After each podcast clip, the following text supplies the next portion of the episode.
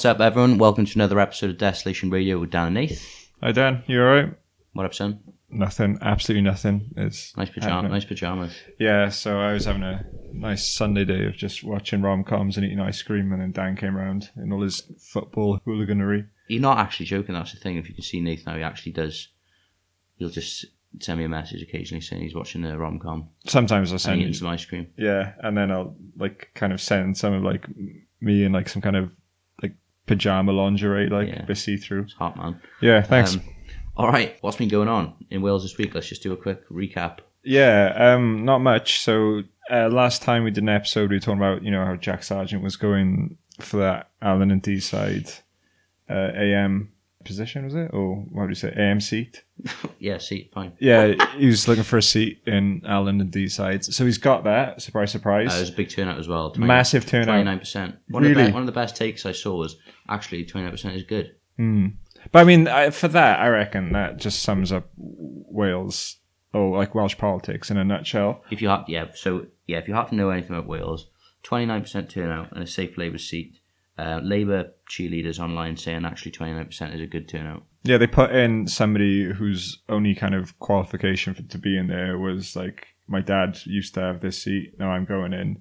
Uh, you had Darren Hill purposely say, like, oh, I'm going to sit this one out, so basically, so it can. But the, Add implica- to the the, im- factionalism, the, impli- yeah. the implication of it all is that whoever Labour would have stood, like whoever Labour would have stood, would have won by an absolute landslide. Yeah. And and I think uh, Carrie, I forget her last name, sorry, but uh, but the the Plaid candidate was widely you know considered to be really good. Um, Plaid did terribly, um, which just goes to show me like uh, the, the political system is at the, the situation in Wales now where Labour's hegemony is just completely unassailable. And really, everyone else may as well just pack up and go home. I think it's time for Plaid to just call it a day, to be honest Yeah. um because you can't or just or just don't bother standing like I feel bad for them and, and played people were saying well we haven't got the resources and things like that well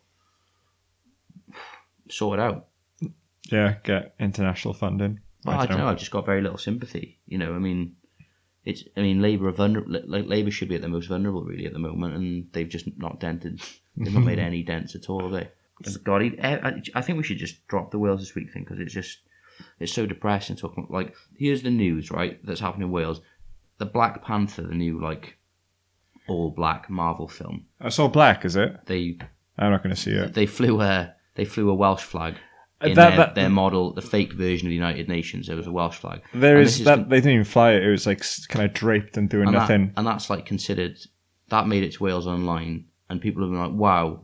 Like in this fake universe, Wales is recognised. But I, I can almost guarantee that people making the movie are like, "What the hell is this stupid flag with the dragon on it?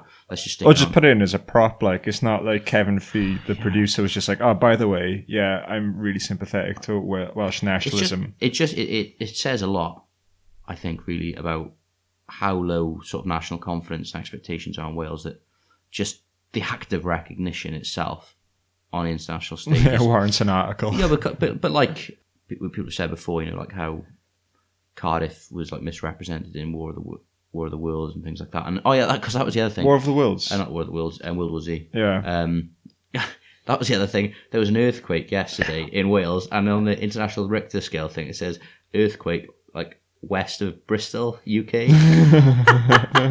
and Welsh like nationalist Twitter just went to absolute meltdown. They were like, Did he feel that at all? like, "It's Wales now." uh, my the house shook a bit, That's and because I fell out of bed. was it? That's what caused it. All right, so we've got Jack Sargeant won, the Welsh flag was in a film, uh, and then eight Cardiff Council people have been arrested within the waste management team on sus- suspicion of fraud. They should arrest the main councillors for fraudulently impersonating socialists and uh, That's what they were, though. They were pretending they're like uh, fraudulent, uh, not fraudulent. They were pretending they were socialists arrested. Bin bin uh, men. All right, so that's all the news basically. So this episode is one we've actually sat on for six weeks. It's part of a, a series we're going to do looking at international relations, specifically focusing on national liberation struggles of small countries uh, or stateless nations.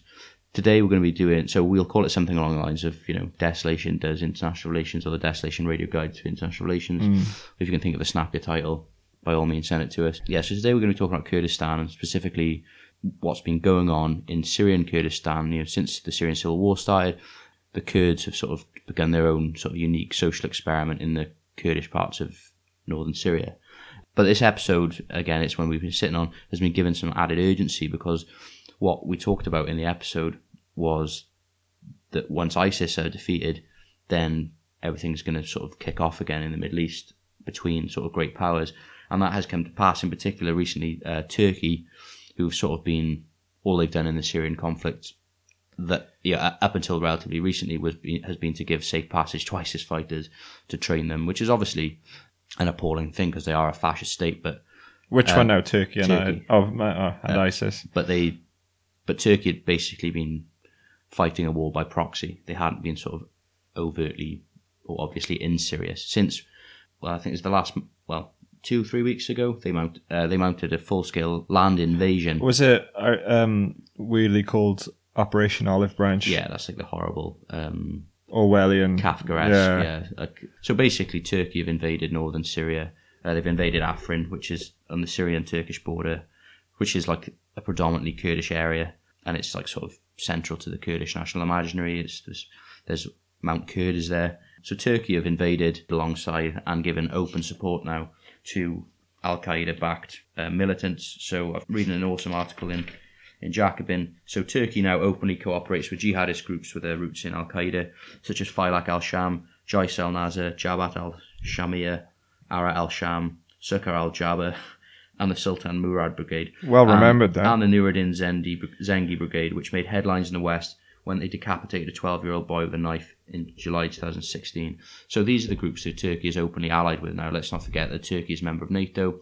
Welsh troops routinely go over to Turkey and train the Turkish military and do, doing all this, which is something that you know our Labour government celebrates and endorses. Um, so it's just appalling. I mean, and there was a, already these sort of Islamist lunatics along along with Turkey have committed numerous war crimes, like they they killed a female YPJ fighter and then mutilated her body, dragged it behind a truck, and it's just it's just disgusting, really, what's going on. And what's significant is the the complete lack of solidarity shown from by the international community. A lot of the same people who were kicking off about Catalonia um, and the Spanish state's sort of repression there haven't really said much about the fact that Turkey are, although interestingly, Unison and I think it was Unison or Unite, one of the main British trade unions who were like famously like historically militarist. They actually released a pretty decent statement saying like you know the British government must condemn this, but obviously the British government haven't.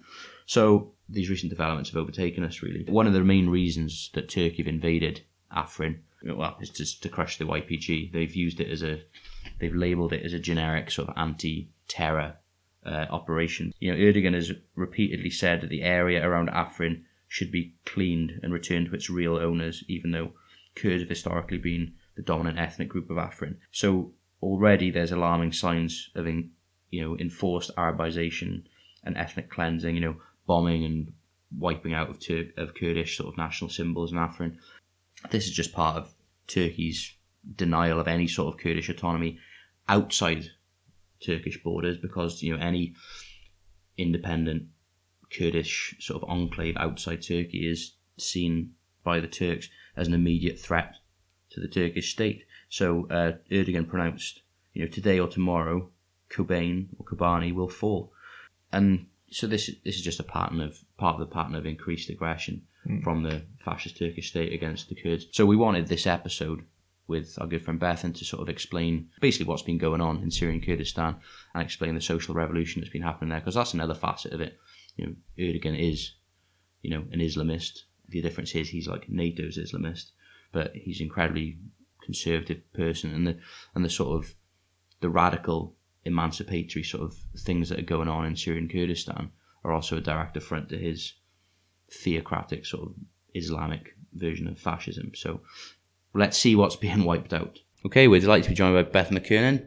Beth is the Middle East or a Middle East reporter A Middle East reporter. for the The only Middle East reporter. Yeah. um, for the Independent, and she's covered the war in Syria and the war in Yemen. Um, she's going to hopefully explain that today, and we're just really chuffed to have her. So w- welcome, Bethan. Thank you for having me. And you're from Barry, I understand. I am Basra. So yeah, the first so the first question that everyone needs to know, is like, so you're based in Beirut. Is Beirut cleaner than Cardiff? Um, no. Is All right. Raqqa cleaner than Cardiff? Also, no. Can't believe Um, this. Yeah. Yeah, well, actually, actually, maybe Beirut is cleaner because the government is so ineffective and rubbish. Basically, private companies have stepped in, and there's now even like a recycling cooperative that employs Syrian refugees and stuff. So it's probably like the most forward thinking public system that you've got going in the Middle East at the minute, but it's not, you know, government run. All right, so you've you've been, I mean, which I think is incredibly impressive. You've been covering the war in Syria, which is very complicated, but you've been in Ra- Rojava, which is an autonomous part of n- the north of Syria. Mm-hmm. I'm looking at you and sort of hopefully I'm not gonna, you know, I'm getting it right. That you know has sort of been carved out by the Kurds since the start of the Syrian war, and it's autonomous. It's run by the YPG or the, or is it the SDF? It's run by. Uh, like a- PYD is the political party, and um, the YPG is the uh, like the armed forces. But yeah, they're connected. so the interesting thing about Rojava, I mean, obviously it was interesting. Rojava sort of was in at the center of the world media when ISIS sort of besieged Kobane, was it Kobani? Or, Kobani, um, which was a canton in Rojava. I think it's the end of 2014. Yeah. And they were just they sort of stood alone, didn't they? Really, and was, all the eyes of the world were on this town, and it was insane. They just bombarded it. And I guess what's interesting is that Rojava has caught the attention of the world's left, hasn't it? Because it's kind of it's based on the principles of democratic confederalism espoused by Abdullah Öcalan, the jailed leader of the PKK, who's I think he's just chilling on the island in Turkey, isn't he? Uh, he's One under man. resort. He's the only he? person there, isn't he, on the jail? I don't think he is anymore, but he was for a really long time. Like soul, Roommate. soul. Uh, roommate sort. But you know, it's it's basically a, seen as a huge social experiment, isn't it? The development of a new society, basically. Definitely. And you know, if you're an anarchist, there's this concept called prefiguration, which is basically just creating a new society out of the shell of the old, and and that's why sort of leftists the world over, some of them have gone to fight for the People's Protection Units or the YPG. I think David Graeber went over there to sort of see how the Rojava experiment was going on, and, and obviously with it being the left, as we've said, it's um, it's caused sectarian arguments where, oh, this isn't proper communism, this isn't proper anarchism. But we wanted to just ask you, firstly, Beth, and what's it like on the ground in Rojava in terms of this social revolution that is being built? I guess the most important thing to remember with it is it's always in flux. Hmm. I guess one thing to build a new society as it is. It's another thing to build it when you've literally got ISIS on every side of you, and then the sides where there aren't ISIS, you've got Turkey which hates you, and you've got the Syrian regime. Like it's the fact that anything functions there at all is kind of incredible. Let hmm. alone that it's even sort of working in any kind of way. It measured up to a lot of my expectations. I hadn't been to Syria for a long time before I managed to get into Rojava last autumn for the Raqqa campaign. And yeah, I mean, a lot of it does work. Like you mentioned Kobani, um, I'd never been there until last year. So all of the images of, of the complete destruction that was wrought on it by both ISIS on the ground and by American bombing to try and get them out, that city was just in tatters. There was nothing left. And um, you know, I saw drone material of just actually getting an overview of how complete the destruction was. And I was there in September, which is pretty much two years to the day after they managed to liberate it. And it's it's not pretty, but it's completely rebuilt. Like you'd never really know that that had happened there. So and you know, the, it's not like they're getting international funding for this. Like it's just within their own Kurdish networks and like the expat network sending money back. Like they are just getting on with things for themselves which is novel in that part of the world when things get you know built and then blown up again like quite a lot so yeah i think considering the circumstances they've had a lot of It hasn't been a very good few years for the people in no Unless you're a building Syrian contractor. Yeah. no it hasn't rub it in but their hands. Yeah, but theoretically, you know, they've had years and years and years to think about what they want a state to look like and the principles they want to build that on. And um, when Syria imploded, they literally just seized the moment and they were like, right, okay, well, we're doing it now. Yeah. They don't even really want, like, they don't even really particularly want a state hmm. itself. You know, the whole Öcalan's kind of thing now is sort of stateless democracy, like confederalism. And they want that for the Kurdish areas of Iraq and Iran and Turkey and Syria to sort of, you know, eh, sub government level, I guess, like sub state level. Um, we talk about like uh, say councils, aren't we? Yeah. Yeah. Yeah, yeah. It, it um, is remarkable, though, as you said. I mean, the, the, it's a living social experiment based on the writings of the anarchist writings of O- Well, Öcalan basically read Murray Bookchin, didn't he? And then Changed uh, some keywords He and passed it off as his own. Yeah. Pretty much, yeah. Um, not that anyone in Rojava would know the name Bookchin, I don't think. Do you know? Um, so my uh, barber is Kurdish, and I was speaking about um, and I was like, "Oh yeah, he's based on uh, Murray Bookchin." He's like, "What?" no, he wasn't. No, No, he's like, "That that is a pseudonym for Öcalan." But Murray Bookchin was you know, a, a American anarchist who basically gave up. I want to say gave up trying to completely change society, and he instead came up with this idea of democratic confederalism, which Öcalan has sort of applied then to Kurdistan. yeah. Um, but as you said, he just well, firstly, it must be it must be pretty good if you're him, 'Cause he- but also gutting because he's like all the things he's worked and thought his entire life are going on, and he's stuck in prison. So previously, was Syria sort of on a federal system where the Kurdish Kurdish areas were left to their own devices, or was it or not? Um, no, it was it was built the same way you know any other state would Oh, be, and you know part of the big thing that the, the Syrian Kurds have seized on in the last couple of years is that you know Syria is a Syrian Arab republic. Like they've always said, it's never really applied to them. You know, saying that, like there wasn't real enmity between the Kurds and the state the way there was in Iraq or in Turkey, Yeah. um, or you know even Iran to the same extent. Anyway, you know Kurdish young people went to Damascus and Aleppo for university. You know there was a fair amount of cultural crossover, and when the uprisings began, a lot of it was based on the same principle of we want a fairer state that that actually represents our interests and, and who we are. So um, after the Iraqi referendum, the Kurdish referendum in September, also just before it, there was this moment where the Assad government actually said, like, oh, maybe we'll consider an autonomous Syrian Kurdistan, um, or Rojava being its own separate entity. And then Baghdad crushed what happened in, in Erbil, and now, yeah, I think they'd be crazy to touch that again. It won't go their way.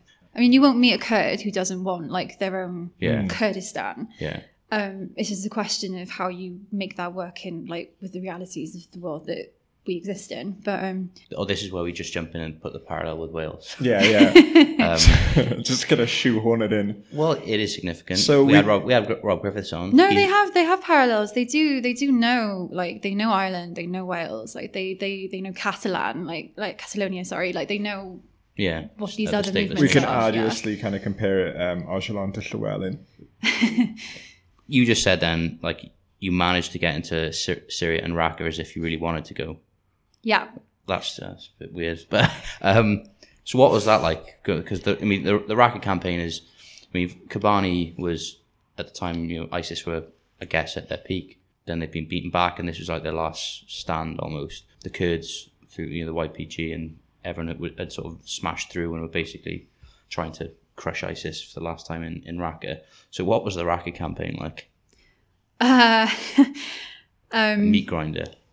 Yeah, pretty much. Mosul was as well, but it's obviously very different um, starting a campaign in a country that's friendly to you, as you know, the American International Coalition Against ISIS, than it is doing it somewhere like Syria, where all these different parties are not necessarily on the same page. Yeah.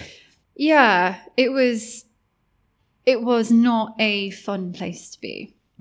Raqqa is the kind of town I met people who have said, "Oh, actually, it had quite a thriving like intellectual culture before the Syrian civil war broke out. It's why it was one of the like centers of the of the uprising in the first place." Um, I'm not sure. I think that's quite generous. Like it was quite a dusty place. Like nobody had ever heard of it before ISIS decided it was going to be their de facto capital. But now everybody knows its name. It's infamous, and the destruction that has been wrought on that city, like I cannot actually describe it. Um, I mean, I can show you on my phone. I've got like all these photos and video that I still have. It is, it was like a ghost town. There was no one there. There was nothing left. And every like 10 minutes was just thud in the background because it was another airstrike. I don't know how many millions and millions and millions of pounds must have been spent on on the air campaign, but that's that is mainly what drove ISIS out of the city. And that's also obviously what's killed so many civilians. Yeah. Same thing in Mosul. Will, will Um, that air campaign be mainly led by the US, or is it Yeah. there? Okay. the other parties, so like France, the UK, Canada, like a bunch of them, um, provide um, bombers and weapons and planes and stuff, but it is completely American orchestrated. And this is where the tensions come in, right? America's trying to balance so many things in Syria that really it's it can't. It's always been a very ambiguous game they've had to play, and at this point, Russia, Russia's kind of bested them. Like Russia had a more long-term Syria strategy, actually committed to what they were doing, rather while the US was very much like, we don't want to get too involved, we want to commit like troops on the ground, and this is now like this messed up picture that we now have. Um, but yeah, like we were talking about Kobani, um, obviously the Kurds were the only really effective ground force against ISIS, which is why the US just threw everything at them because way better that you let a bunch of Kurds die than than mm. You know any, God forbid, like any Westerner.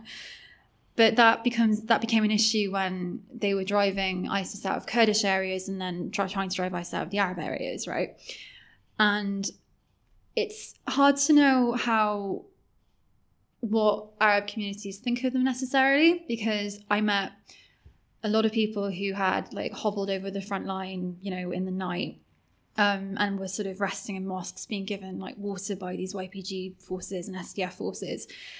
And they only had nice things to say about the YPG and, and how they'd come to save them and how nobody else had done that. But obviously, uh, sorry, historically, yeah. um, Arabic communities, uh, Kurdish communities have been at you know yeah bitter ends, haven't they? Yeah. Um, again, like not so much in Syria as in other parts of you know Kurdish kind of areas of influence, but yeah, it's not. It sounds it's it's really simplistic to break it down into like Kurds versus Arabs, right? Mm. But on broad strokes, like that is what we're talking about. But you know, if you meet an Arab family who have just come out of like a neighborhood of Raqqa that's been under ISIS rule for the last three and a half years, and they're being given water, and the women can take their burqas off, and they're smoking for the first time in years, and they're like, "Yeah, the YPG are great, we love them," but I mean, that's not necessarily how everyone feels about it. You know, and I met families in refugee camps, sort of slightly outside, or IDP camps, I guess, whom were very much like the Kurds need to leave our city. This is not their territory. Yeah. You know, I'd much rather it was taken over by the regime again than then it became a Kurdish town. And it, it won't. I don't think the Kurds have that ambition. But this is the this is the like pressure point, right? Is how yeah. long do they stay there and how long do they secure the city and hold it off? Yeah. And these other areas that are that were Arab that are now occupied by the Kurds. And at what point do they start handing those back or do the regime move in or not? So their kind of very pragmatic strategy is to build up Arab um, civil councils themselves. A lot of them get started by Kurds and then they hand over the yeah. reins to the local leaders. Like they're mostly a lot of these, a lot of northeastern Syria is very tribal based, which again is quite hard to sort of um, explain or understand when you think about it from like our perspective but it's literally like like the sheikh of a town or a city or a village like runs the show. Um, and there will be you know you could take a complaint to a court of law or to something more formal but also the sheikh can just sort it out a mm. lot of the time. Um, so like they're kind Nathan of yeah pretty much yeah. They do come with a Welsh shake. the Welsh sheikh yeah that's the way I walk. They are handing over and they are strengthening kind of women's councils and, and, and enforcing this Kurdish model of there has to be a man and a woman who runs everything, right? And even in the Kurdish areas, you know, it's often there's got to be a, a Muslim and a Christian and a Assyrian or some, you know, there's a mix of ethnicities and religions or Yazidi, whatever, who they're all represented represented on on these councils, and it works. It does. I'm trying, it's really hard because I wanted to get into Rojava for so long before I actually went to see what this looked like close up and see if it really is everything that like the left thinks it is from the outside. So I try and be very critical and I try and interrogate everything I see because I'm wary of being seen as like a Kurdish fangirl. And God knows my Twitter mentions that comes up quite a lot. But from what I have seen, yeah, they they're working on models that are actually yielding results and the only way they can kind of withdraw from these Arab areas without there being a power vacuum and ISIS and extremists coming back in, um, or without it sort of falling into regime hands and again being quite unstable again, um, is to yeah like build up civic society and to actually give people the tools to do this themselves. And I went, I did go to the Raqqa Civil Council when I was there. It was in this town called Ain Issa, which is Arab, which is maybe 45 minutes away, which is where a lot of the operations were based while the campaign was going on before they managed to like liberate neighborhoods and like move in.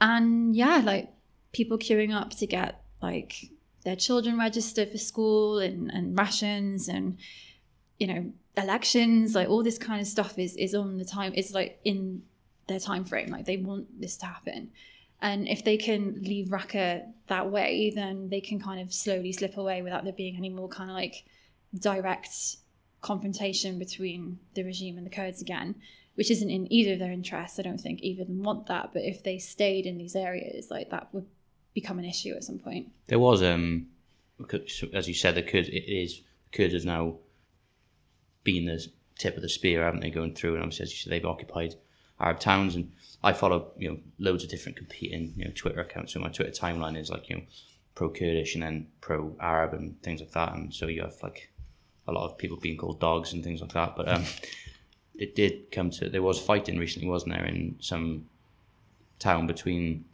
the Kurds and well, I think the Arab Arab local forces basically for the and it was really a tragic thing because it it was over the whose town is this.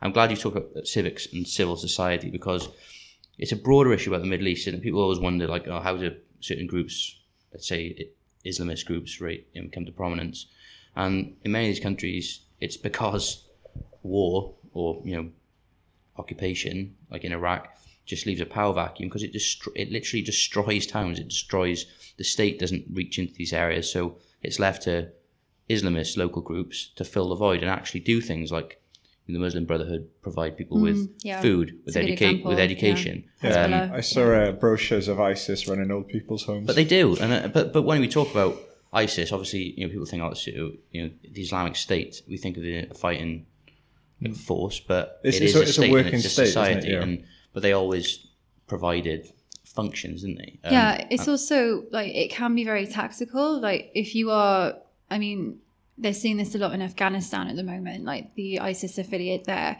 is managing to attract a bunch of local tribes to to their side for like lack of a better word.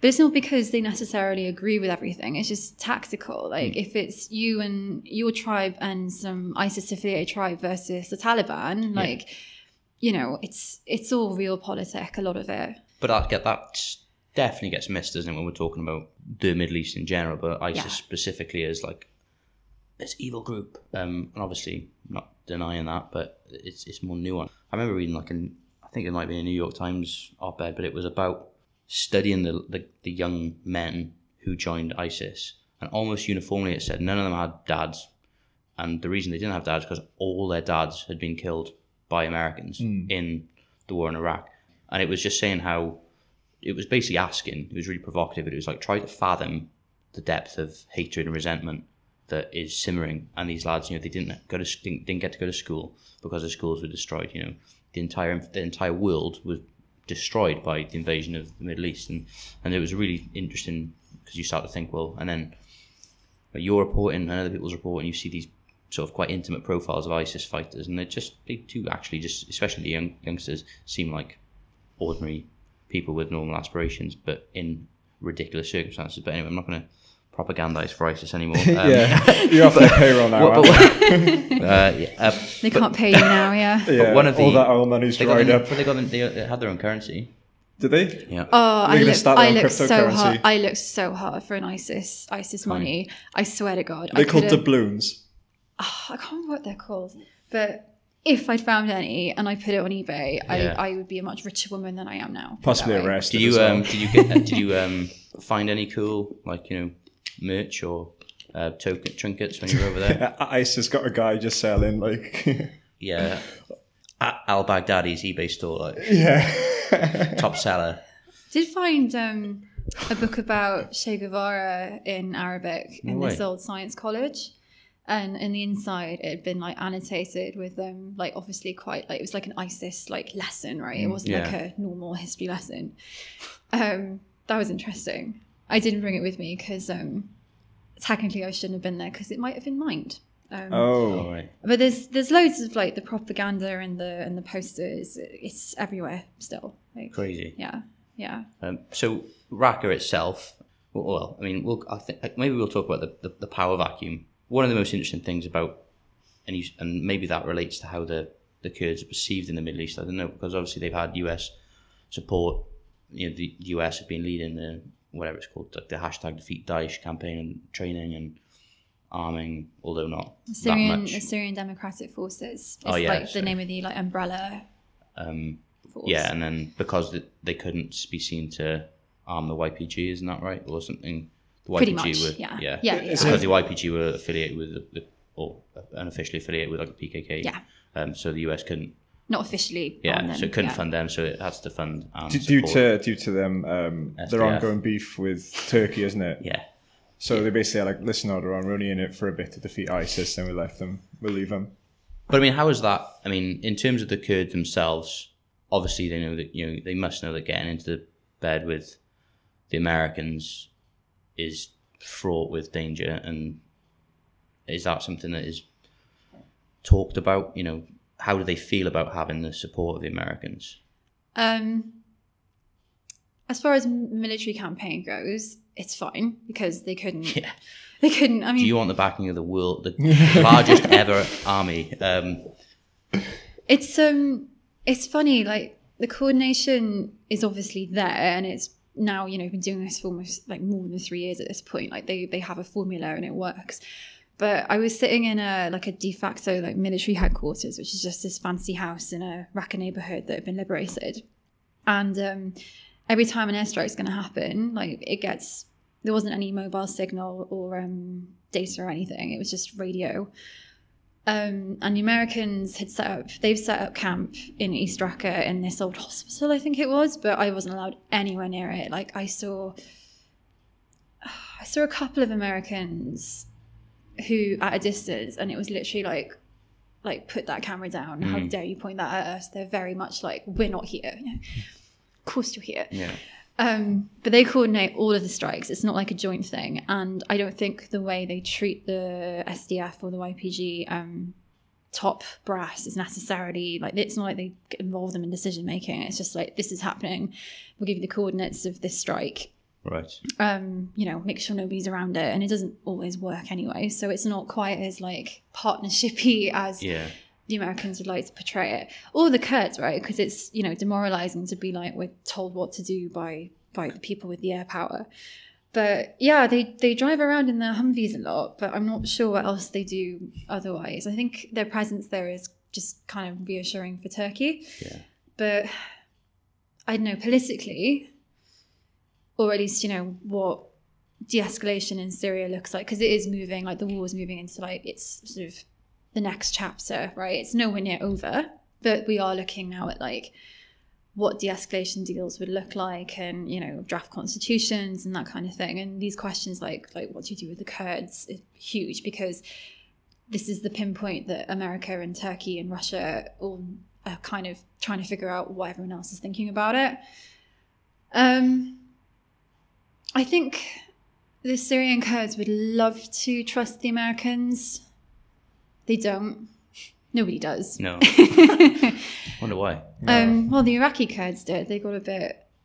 Well, sorry, that's not fair. Like the the Iraqi um, the the Iraqi Kurdish like political um, government um, believe that they get more support than they did. Didn't And- um, America as well? Uh, they train up the Iraqi army, who subsequently just ran as soon as ISIS showed up when the first assault. Yeah. But they also trained the one that has now, you know, In like these yeah. these really elite counterterrorism units who completely, you know, they did their job. I mean, the amount of innocent people who've been killed in the process is something we're not going to really know the extent of, maybe ever. But um, yeah, they trained some really crack forces afterwards. But um, yeah, I don't know. In Syria, the Kurds know that they can't trust the Americans, but they have been dealing with Turkey, you know, since forever. Of course. Um, and they know that Turkish American relations aren't particularly good. They've only frayed since Trump's been in office. I didn't really think that was possible, but it, Yeah. but it is. Um, which leaves Russia, right? And Russia has been really good at this kind of um, soft overtures towards them. Like if they if they want to negotiate a kind of Kurdish region that Turkey just has to live with, Russia is their obvious like go-to Yeah. mediator, and for Turkey as well. If you're gonna get either of those sides to the table in any way, shape, or form, at this point, it looks like Russia's going to be the party that brokers that. America could still, but I think given the current like state of the non-existent State Department and lack of like any kind of foreign policy goals in the Trump administration, it's um not particularly They're out likely. like tapped out. Yeah.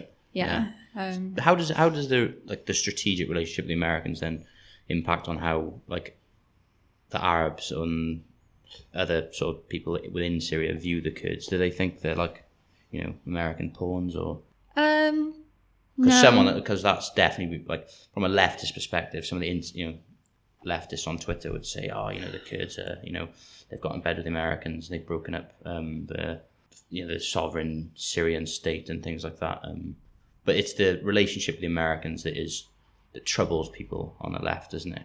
Yeah, but then the American, Turkish, Saudi support for the Syrian opposition or the Arab opposition, such that it exists in very fragmented form now, also troubles them. Right? It's all like it, like this narrative about destabilizing Syria and, and breaking up the state and and Assad, you know, just trying to hold his country together, like.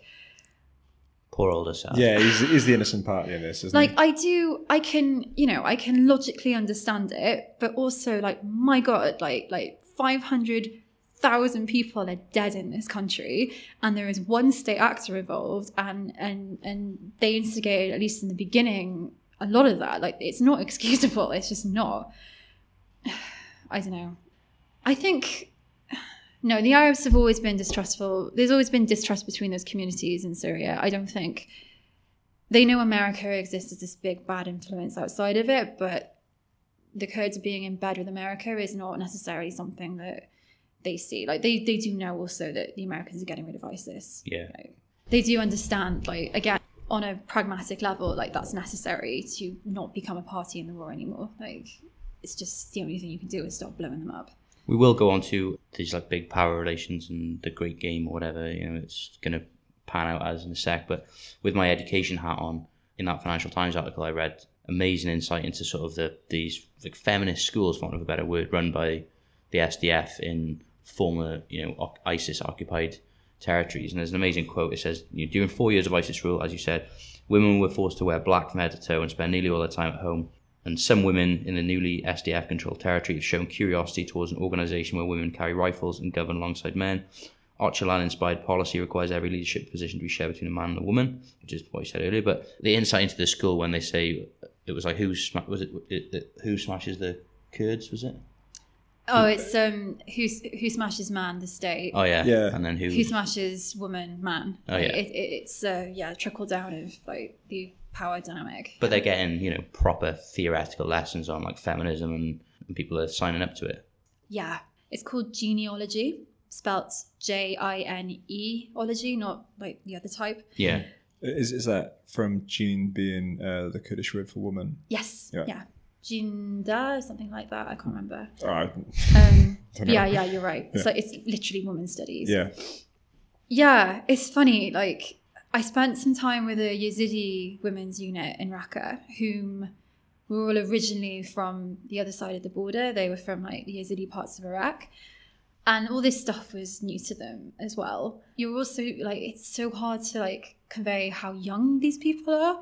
They're literally teenagers. Like, if you're talking about indoctrination, like, you've got ISIS on one side of the coin, right? And then you've got like this Kurdish, um, you know, post-Marxist feminist stuff being shoved down your throat and the other side of the coin. And they're so young.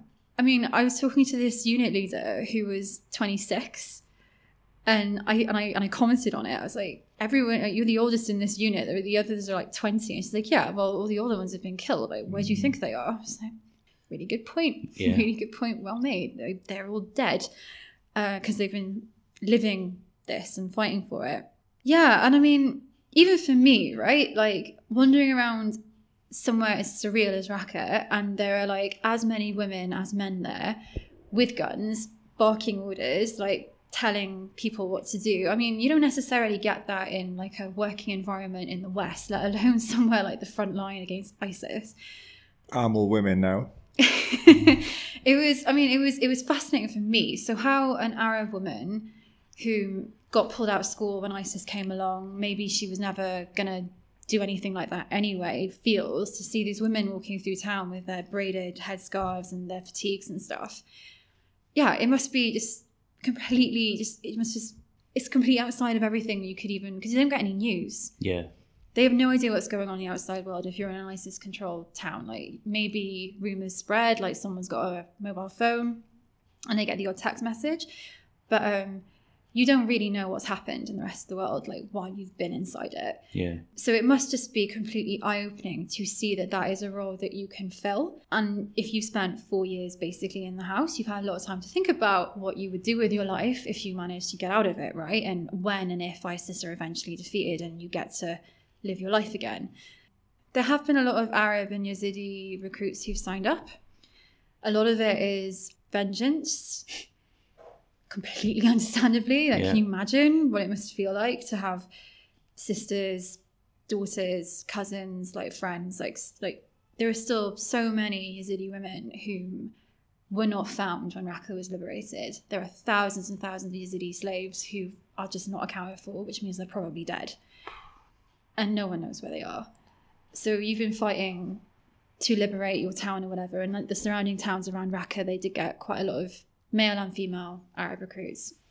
I tried to find numbers, but they're not really that readily available. I, yeah, I did read somewhere that the you know the YPG and you know SDF or what now have a significant number of Arab Arabs in there anyway. The SDF, according to the Americans, numbers um, about 40,000 troops, which seems like a very high estimate to me. And the Americans say that more than half of that is Arab, not Kurdish, Right. which again, I don't think can be true, mainly because, you know, there haven't been enough Arab men out of these areas long enough to even get trained, let alone, you know, I just, it, it can't be right. But they sell it that way because then it's, you know, it's not a Kurdish movement, right? It's a, it's a joint movement. When you were in Raqqa then, Beth, and were you, um, I guess, were you just, obviously you are on the front line in Raqqa, are you going, following on with, you know, embedded in operations? Or was it there just, do you know what I mean? Because obviously it's such a, it looked like Fallujah or something, like looking at, and I think there was that, I can't remember where that reporter was from, but there was that reporter that got basically caught in the Humvee. Because obviously, the, the, as anyone knows, the more a city gets bombed, the better it is for the defenders because they can just dig in. There's I said a huge network of tunnels and stuff. And there was that report from well, well, but she, but they were just going in this Humvee, and obviously they got ambushed and so they were stuck there for like twenty four hours or something. Oh, that was, um, I think that was Arwa Damon. That was the CNN team in Mosul. nuts. Oh, Mosul, yeah. I think it was Mosul. That, But I'm but I'm wondering what it's like then in Raqqa as a journalist. You know, are you sort of just embedded in the units and, as they're advancing, or do you just Um, go you go on and then we'll come once you've cleared it, or So even though they were like, you know, the twin offensives, Mosul and Raqqa, um, the way they played out on the ground was very different. right? You couldn't officially embed with anybody. I don't think that's really been an American led policy anyway since the Iraq War because so many journalists Yeah. got killed and also were privy to things that they didn't want journalists to see. No, Um, especially after Max Hastings. Uh, yeah. yeah yeah yeah exactly so in mosul you know when the when the campaign started it was very much you were told you know you're not allowed to embed be careful but you're basically on your own. Really? well i mean no not in not in practice you weren't like but you could go in with iraqi units. But they sort of left you a lot more to your own devices. In that sense it was a lot more dangerous i think. Mosul was much more unpredictable than than raqqa was. Raqqa everything was sdf controlled. You you had a minder with you at all times. But I mean, a guy I spent a week with was he was 19. Like I'm not even kidding. it was just a bit like. So if that was a, sui- a car suicide bomb, like what would you do exactly? Like you've been trained for six weeks. You're literally a child. Um, you know, it doesn't in reality make any difference. Um, but you did need the SDF say so to go anywhere, and that was really frustrating from a journalistic perspective, massively. Um, I mean, I don't know if you saw, but um, right at the end of the campaign, which was October, mid October, I'd left by then, but they'd shut down all journalistic access to the front for about four or five days, and it was clear that there was some kind of evacuation deal going on, right? And um, they just didn't want us knowing about it um, until it was done. And I can understand their reasons for that from a strategic point of view, but it didn't make sense just to keep us in the dark, which is what they did. Um, so literally, next thing you know, there is there is social media footage of you know trucks of ISIS fighters just being allowed to leave the city, right? And I think that was the right move to make. I think it saved lives because you had the football stadium and the hospital was still completely full of human shields. There was no way to fix that situation except letting ISIS leave and surrender or you bomb it. Those were the only two options. So as that goes, it was the better idea. But um, it opened them up to a lot of criticism because if you don't let journalists see what you're doing and you you know you don't even feed them a line right you just block it off and you say it's oh it's a, it's a it's not safe it's an operation like, we know what you're doing we're not stupid and in the end we were all racing to piece together what happened there first because journalist friend of mine was there at the time for the newswire. And I said like what are the what are the IDPs coming out telling you about what happened? And she was like we're not even allowed near the camps. Like you know it's just I'll tell you when we know anything. So that story got pieced together by the BBC eventually and it was very critical of the SDF mm. and the way they handled themselves and they were really angry about it. And that was that was the point where a lot of the Kurds suddenly, you know, were like, oh, the West like will back us as long as we're fighting ISIS and doing their dirty work. But as soon as, as soon as you know we're done, it's done. We we we won, and they've already turned against us. It's not fair. And I can see that side of the argument, but also like if you don't explain or feed the line that you want to be put out there, you can't be surprised when it doesn't, you know, the story doesn't look the way you want it to look. Yes, So- a Peter Mandelson character. Yeah. So, toe the line, everyone. Yeah.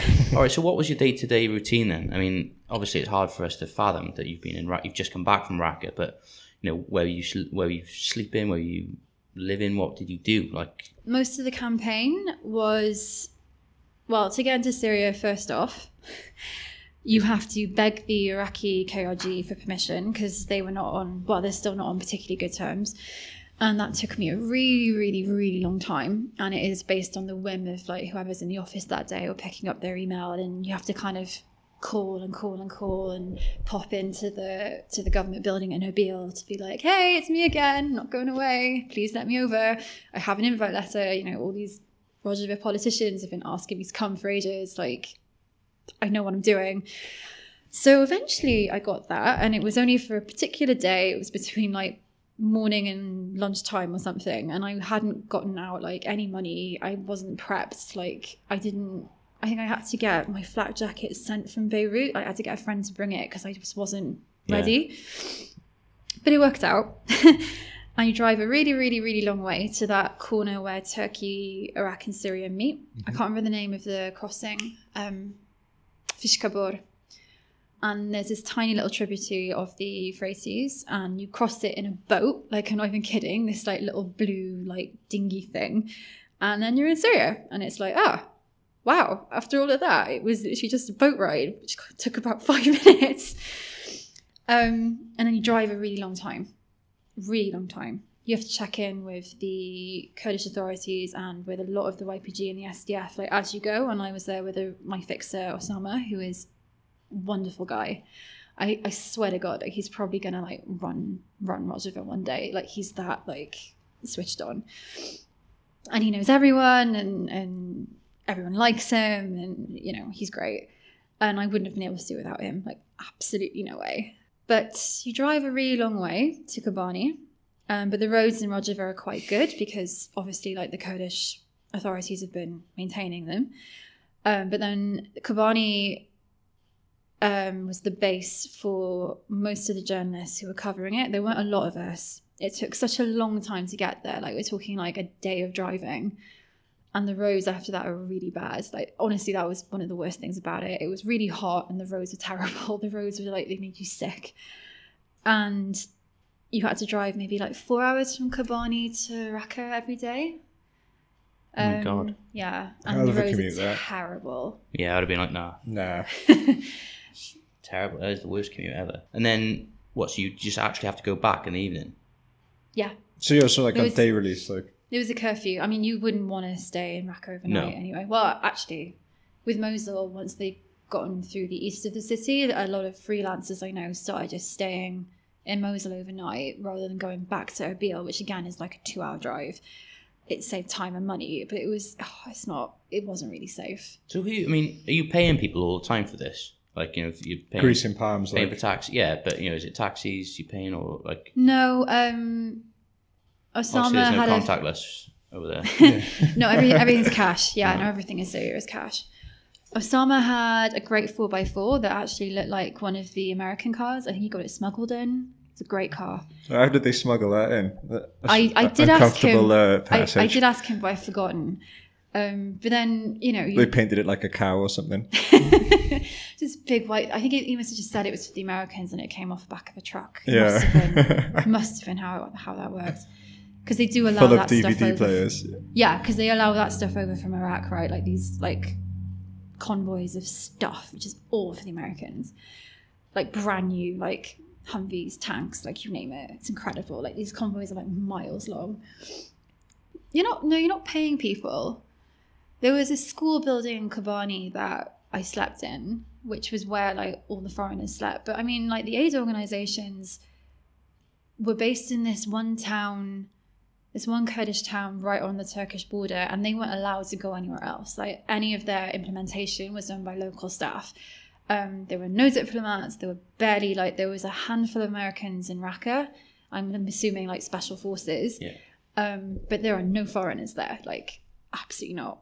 So yeah, they were all just kind of like there was there were two Brazilian photographers I met while I was there, and this Dutch guy, Wladimir, who is usually based in Erbil.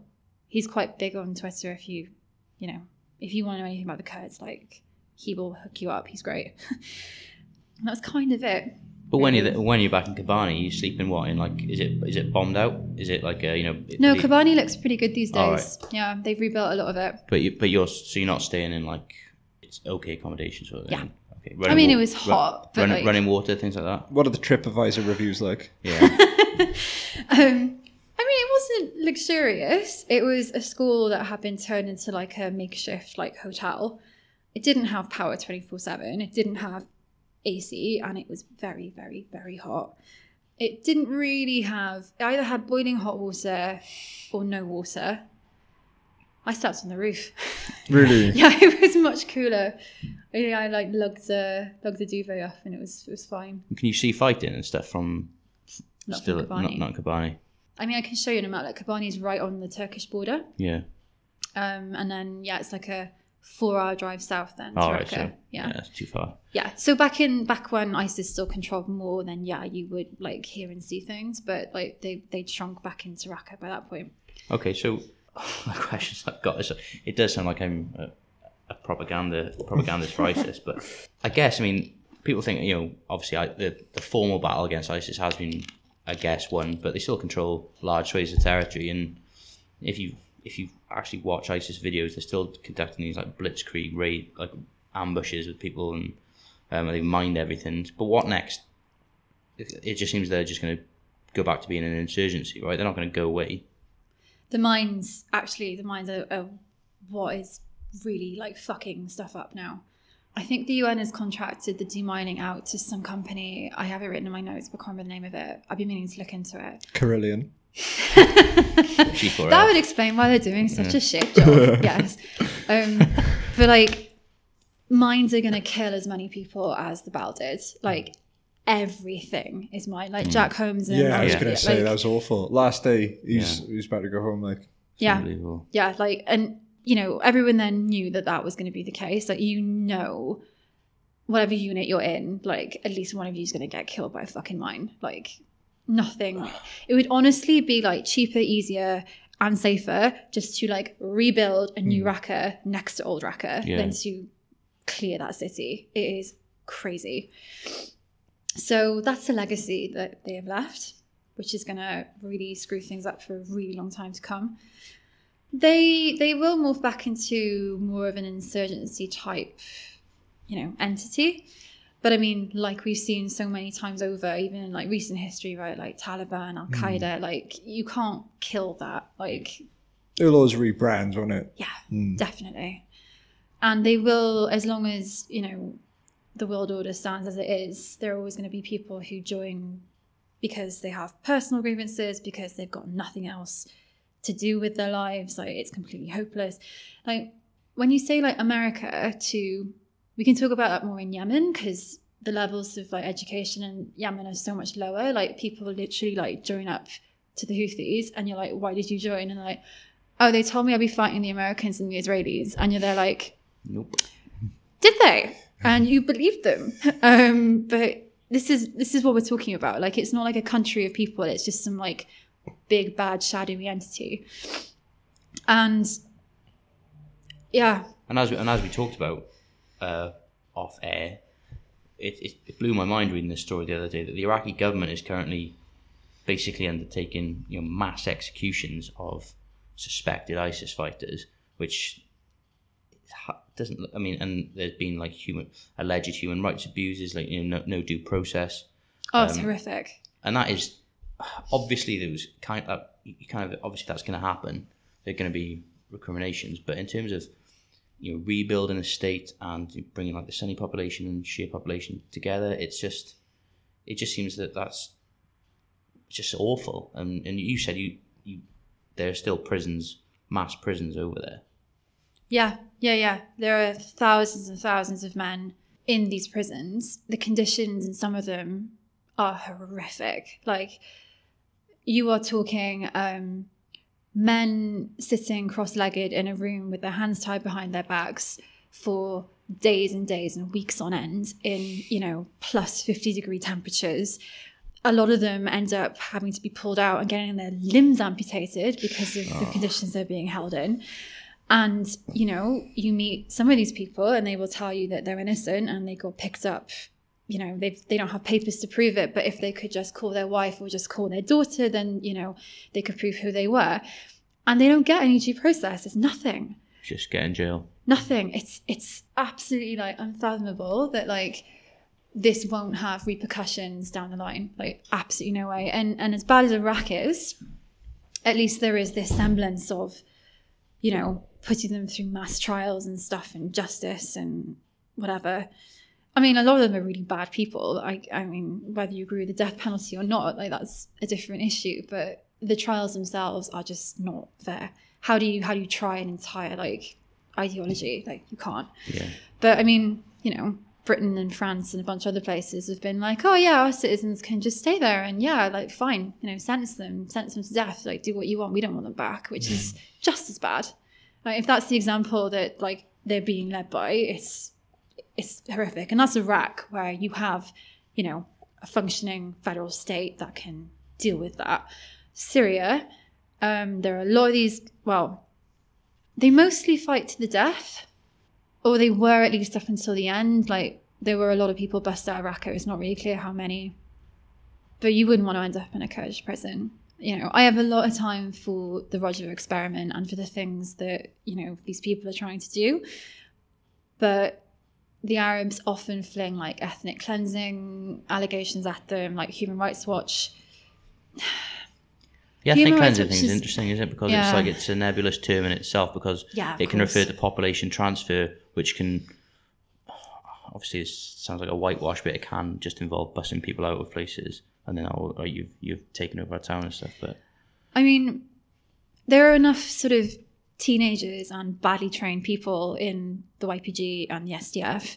You know, you give like an 18 year old full of testosterone a gun and you don't really train him. Like, it's not really surprising that stuff that shouldn't happen happens. it's just a reality of the situation. Didn't you say before there's quite a quick turnaround in training, isn't it? It's just like s month, six weeks, you're done.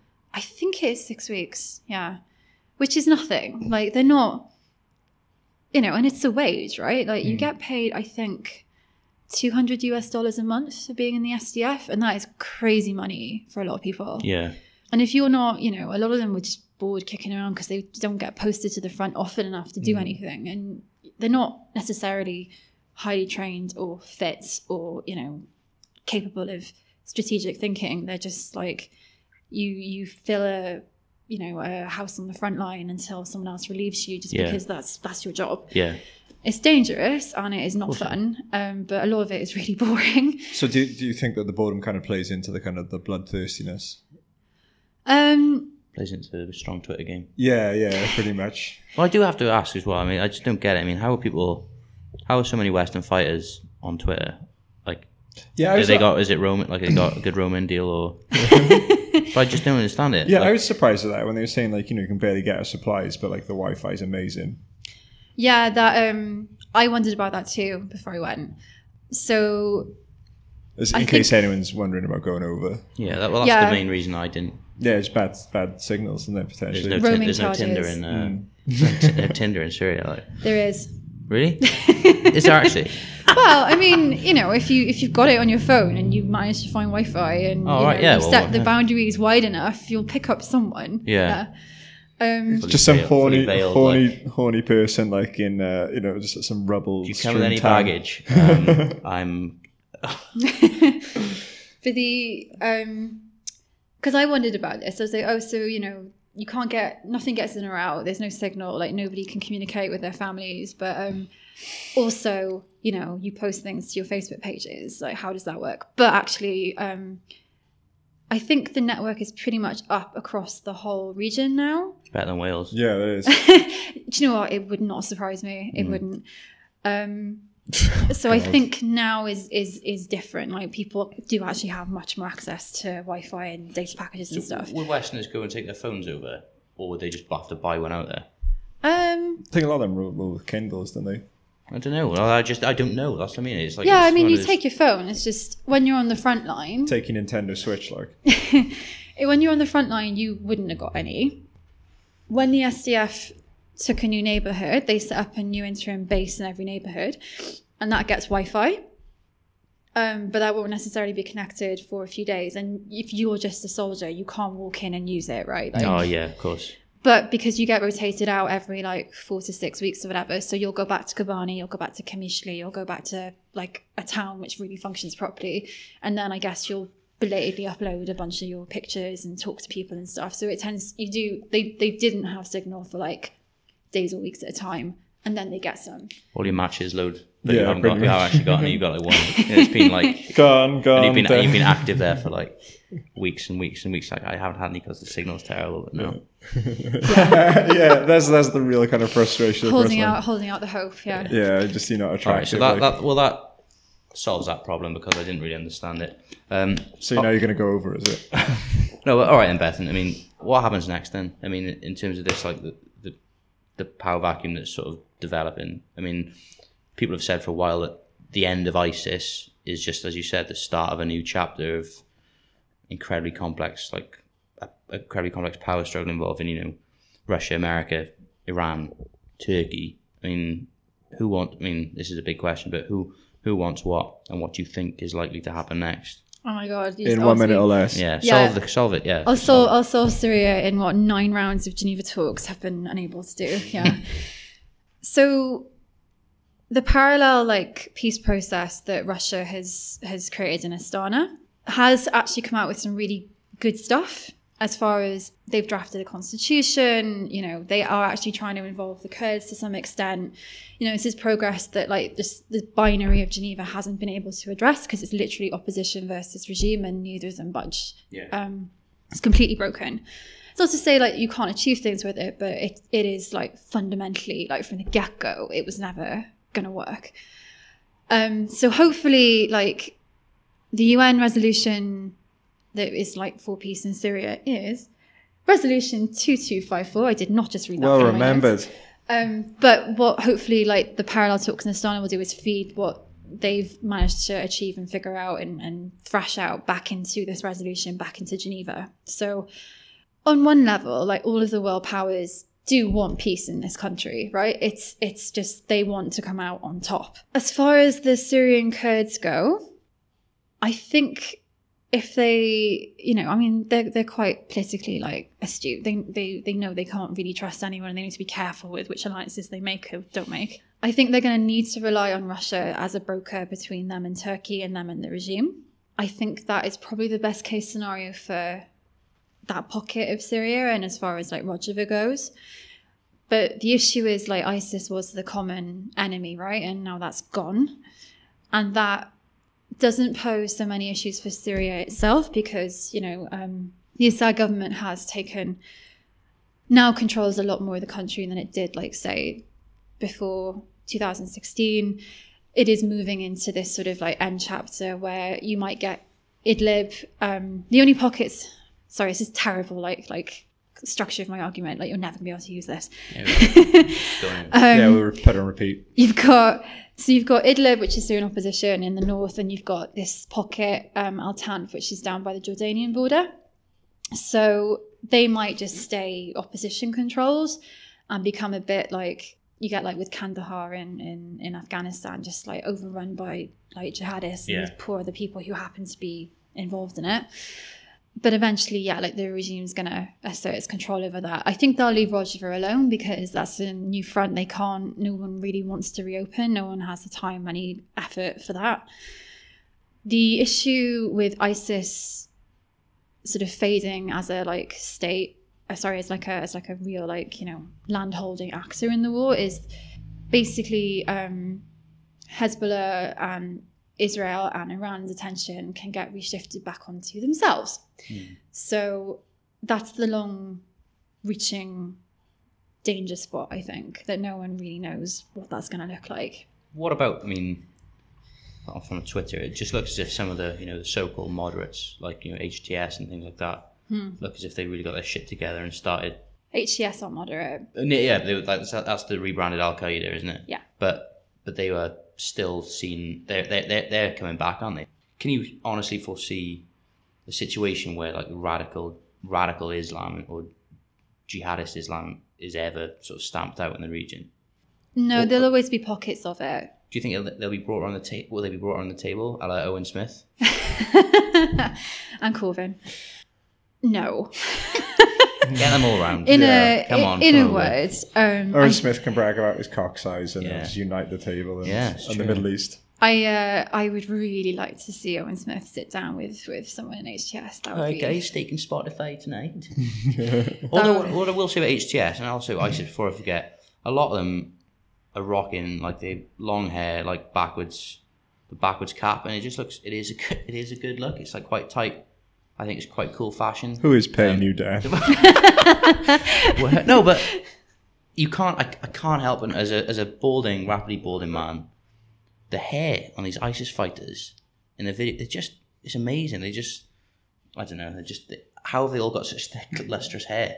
It's all the all the shampoo, isn't it, and the it's a conditioning. it's yeah, a joining requirement. They Yeah. don't they don't let you in unless you've got like L'Oreal locks. They have got You gotta- amazing that's hair. that's the actual thing. The Caliphate is just their brand of um, shampoo they're hoping to launch. So they're just going to like take over big amounts. I can't amounts. be the only one that's seen some of the you know the videos and thought that guy's hair is immense. Well, loads of people, the kids are getting radicalized because the hair is so good. Like, No, they they honestly only put like the good looking people in the propaganda videos. you like in the front, you in the back. no, seriously, like it oh, works. oh, oh, get the hell out of that shot. It works the same way as any branding does. Yeah, like you want it to look good. Yeah. Um, so yeah, it's shiny. Well, I shiny always think, I mean, ISIS have Kill infidels and ISIS look good have doing a it. marketing department. You know, they've got like graphic designers. They've got people wearing like people who not like short. They wouldn't look Mm. like they would in Shoreditch, but s- square glasses and the hipster guy on the laptop, like oh, God, my face. In sandals, oh, Albert like, Daddy is so unreasonable. yeah.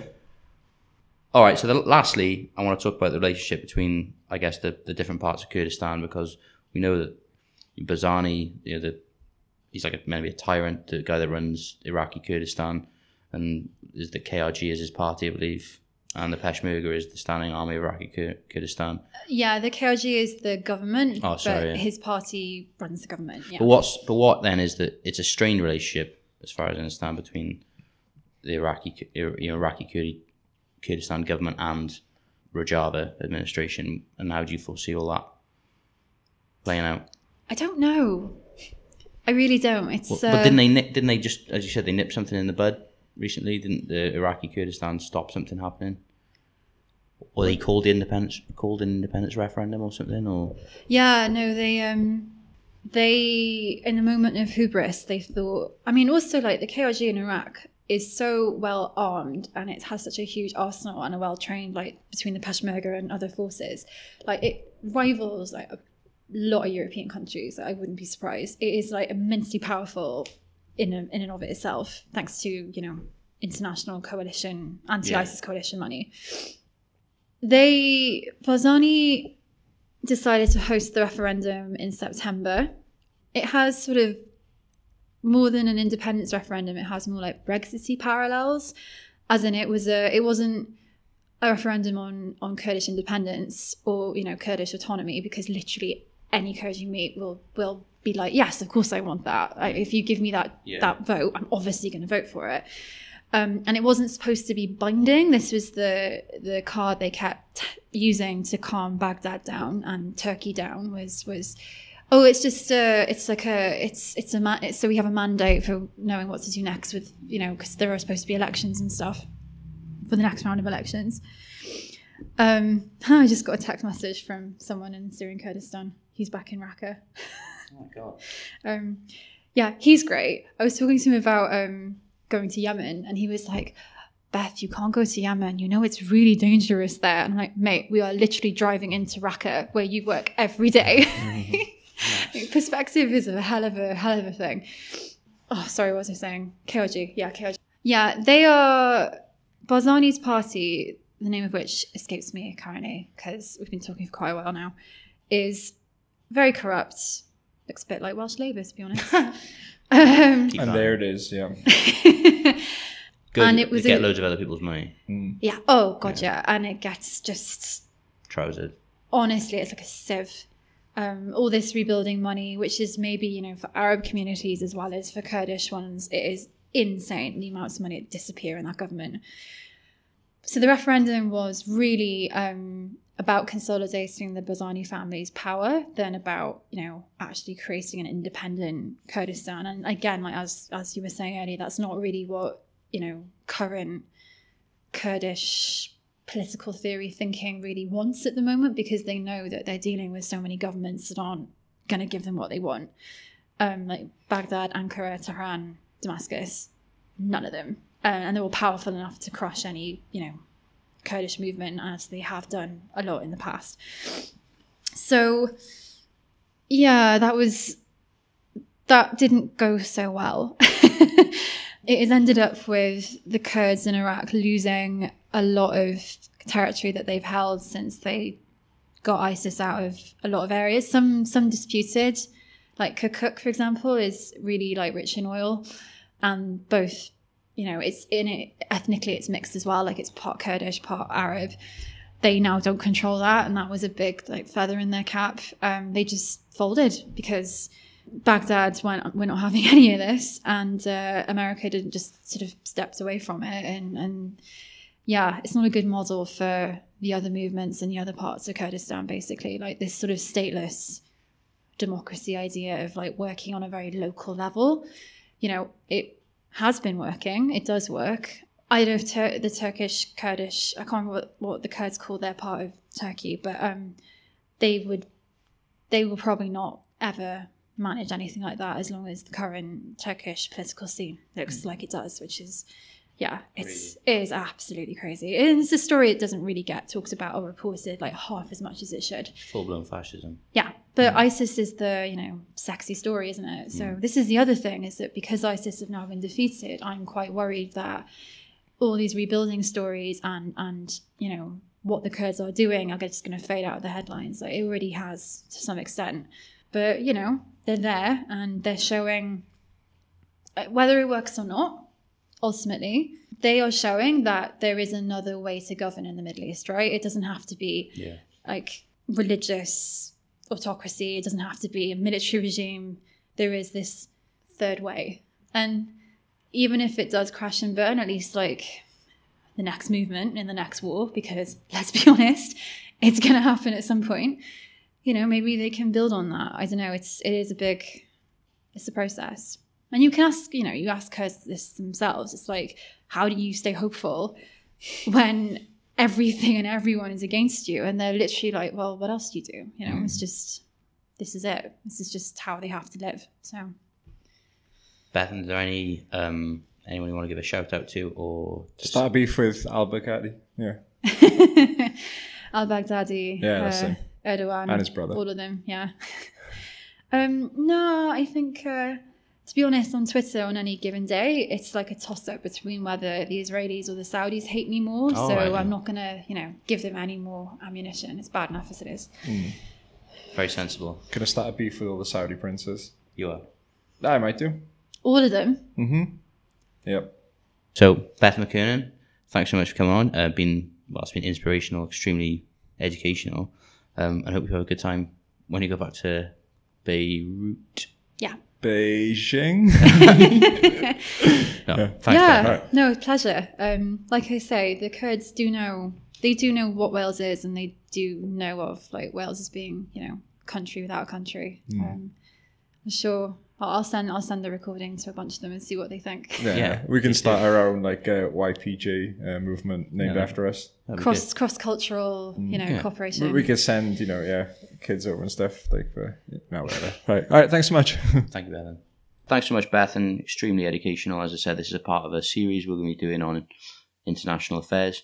I guess so. Straight into shout outs. Uh, shout out to me to Emily Trahair, the editor of Planet. Um, I mean, we talk about the bad state of the media in Wales, but Planet really is just like remarkably well written. I've been reading it, the latest ep- the latest episode, rather the latest uh, edition of Planet, and it's just yeah, it's just fantastic how well written it is, how interesting it is, and and I think it's only fifteen pound to subscribe for the year. It's 22. I've been Ah. looking into it, and I've, okay. I haven't got it yet. So, but it, it to- really, it really is a worthwhile investment. I mean, amidst like how amidst you know with, with the media landscape, not just in Wales but worldwide, just dominated by idiot, you know, idiocy really, and just terrible writing and, and lack of insight. I know. It's just yeah, yeah, yeah, we're in part of that definitely. Yeah. But, it's it's just really refreshing. So shout out to Emily and people of Planet for continually producing some good stuff, and also solidarity from us to the I think it's like seventy thousand jailed HDP members in uh, Turkey at the moment, which no one really says anything about. So you going to start a beef with anyone? well, beef with people in like Labour and Plaid and stuff who just who don't use their platform to express solidarity with these comrades. Uh, okay, shouts from me. I want to give a shout out to my barber, who I mentioned earlier, who uh, I think his, his brother might be fighting over there. Mm. And For for Turkey. no, for, uh, ISIS. yeah, he's just, you know, a gun for hire pretty For your much. Bucky B holding it down in ISIS. uh, no, for uh, YPG. Um, my beef, uh, I've been thinking about this, and my beef is with anyone who uses the term melt. I think they just it's just an awful term used by It's, just, it's people. a it's a hate it's a hateful slur. yeah, it's it's it's a weird word used by middle class Londoners who want to act working class, and it just does my head in every time someone calls someone else a melt. Okay, cool. I just think the person doing it is a bell end. Um, also, uh, we now have T-shirts that we're taking pre-orders for. Oh yeah, man. So if um, anyone, you know, if like me, your mum makes fun of your clothes a lot, and you want to do something to remedy that, uh, we're uh, we're launching our own clothing line. So um, About time. yeah, we'll we'll link that on Twitter and Facebook. So get in touch with us and give us some money, Yeah, please. basically. so uh, yep, that's it for this week. Peace out, everyone. Bye. Peace out. I was just a boy when the infidels came to my village in their Black Hawk helicopters. The infidels fired at the oil fields and they lit up like the eyes of Allah. Burning oil rained down from the sky and cooked everything it touched. I could only hide myself and cry as my goats were consumed by the fiery black liquid death. In the midst of the chaos, I could swear that I heard my goats screaming for help. As quickly as they had come, the infidels were gone. It was on that day I put a jihad on them. And if you don't believe it, then you better kill me now. Because I'll put a jihad on you too.